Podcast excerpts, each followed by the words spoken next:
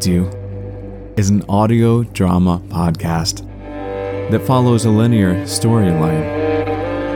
That means if today is your first time joining us, first of all, hi, welcome. How you doing?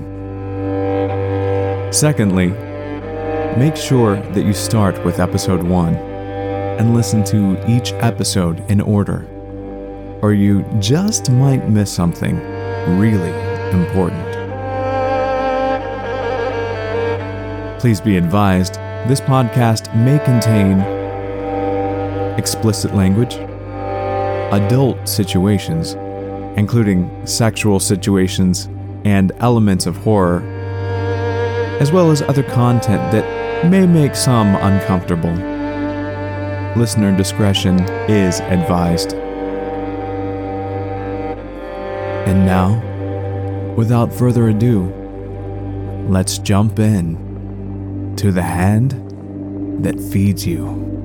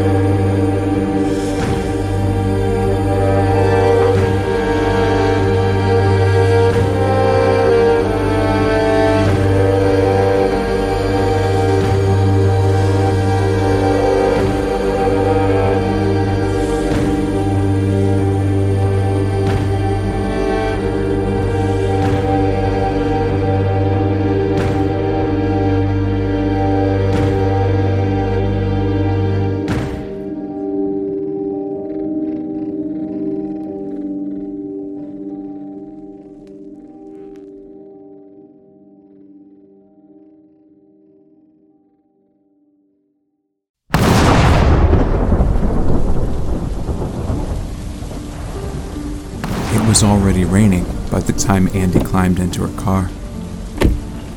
She shook out her hair, started the car, turning on the heat in an effort to relax. Part of her couldn't believe that she had told Max, and the other part of her felt so relieved that she did. Now she wouldn't have to tap dance around him trying to ignore his all but subtle hints. Him staring at her when she thought he wasn't looking. Now they could just work on being friends, like they used to. That's what she wanted. At least that's what she told herself. The rain was coming down in sheets now, almost like last night's episode. Andie knew that she should go back to the Airbnb. It's storming too hard. I don't want to get stuck up there again. She was trying to convince herself, but she knew it was useless. The house was waiting for her. It was calling for her.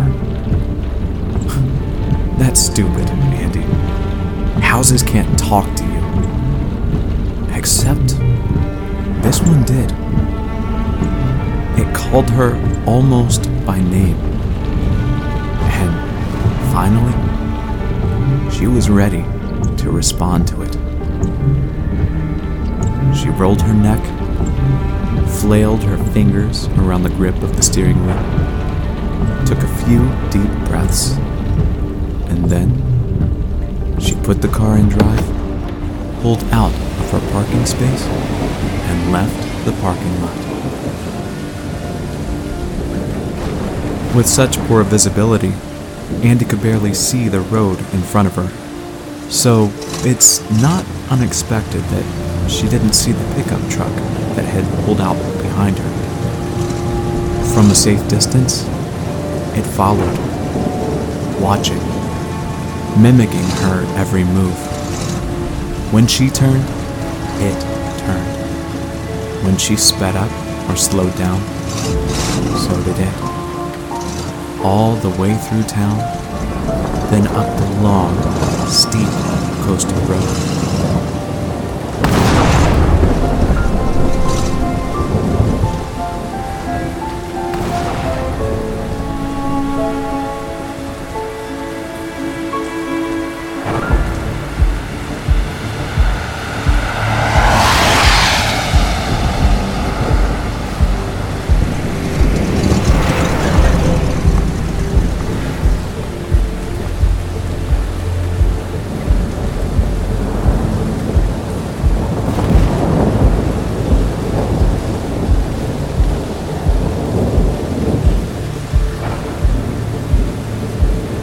Spotted the giant rock at the bend in her path, she knew that the road to the house lay just beyond it. She carefully pulled up to the edge of the forest, spotted the overgrown driveway, then slowly turned down it.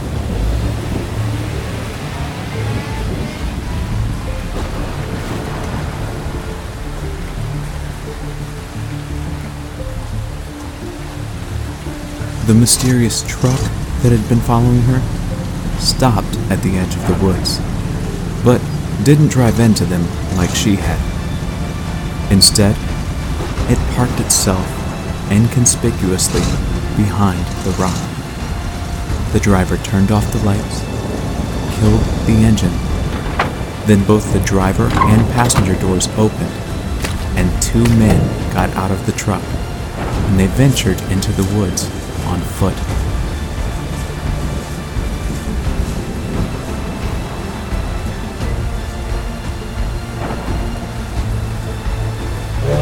Andie's car emerged into the clearing at the far end of the hidden road. There was the house, still waiting for her. She could almost feel its anticipation. She parked her car and ventured out into the pouring rain.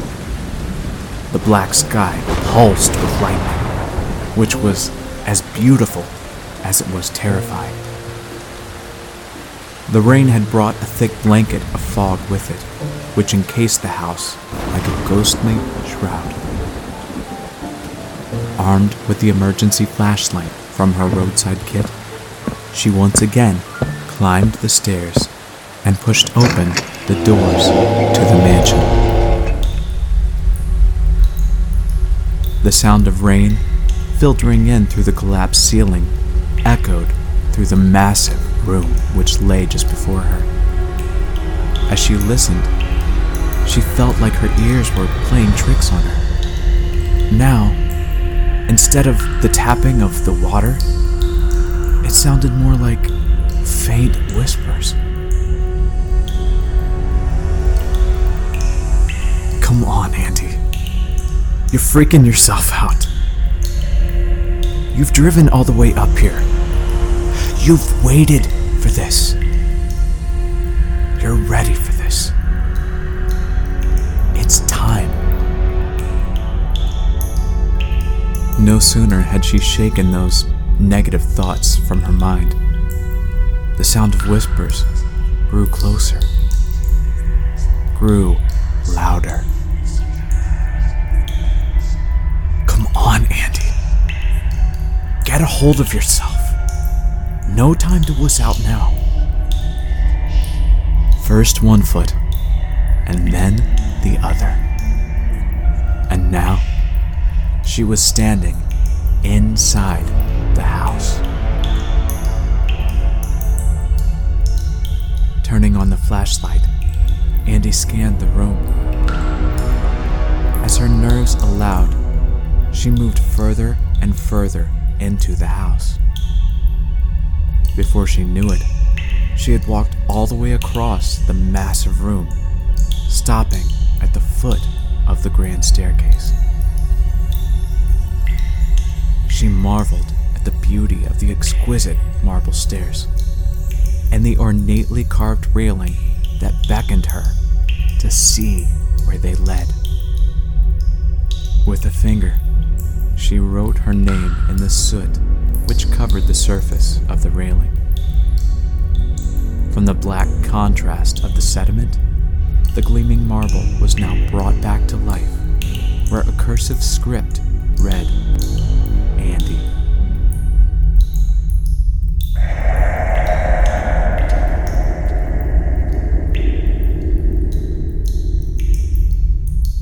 Came a whisper from behind her. She whipped around, shining the flashlight. Who's there?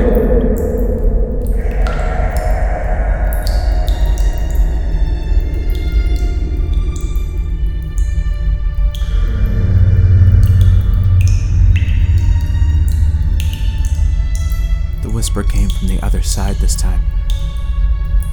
Her heartbeat was racing, and her whole body was shaking. This time, it wasn't a dream. She was awake. She pinched herself to be sure. Ow! Yep.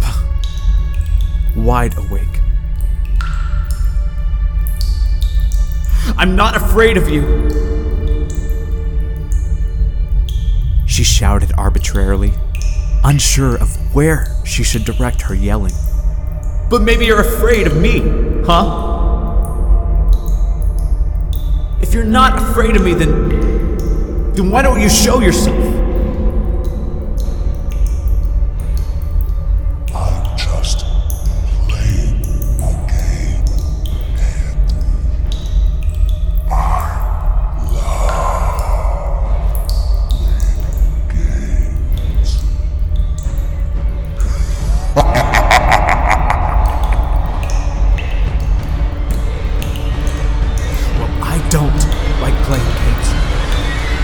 Don't want to show yourself, then. then I'm leaving.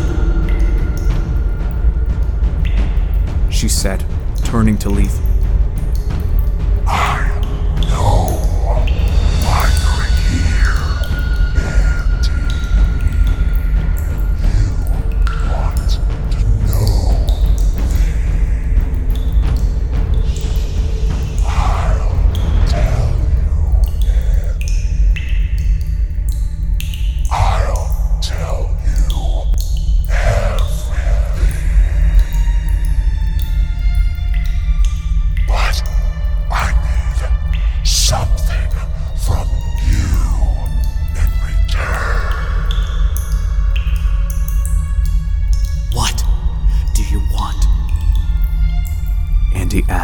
Soberly. I'm up here, Andie. Come up here, and all will be revealed to you.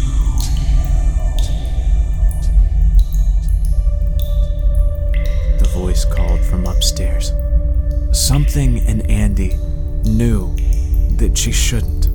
I mean, talking to strange, disembodied voices was one thing, but following them upstairs in what must be, for all intents and purposes, a creepy, haunted house. That was just just crazy. But then again, Andie reassured herself. I like a little crazy. Grabbing onto the railing, Andie slowly climbed the stairs. Her flashlight did little to illuminate the darkness. This house seemed to steal the light.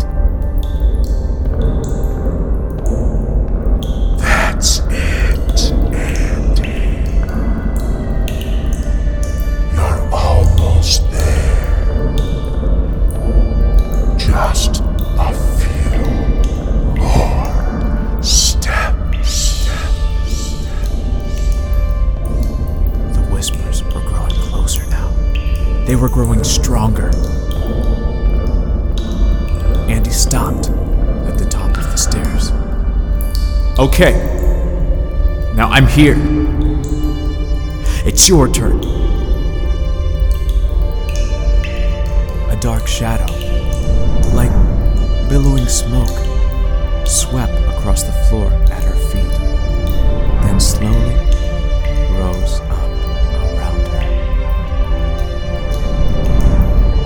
smoke took the form of a man. Andie suddenly realized that she had seen him before. She was both calmed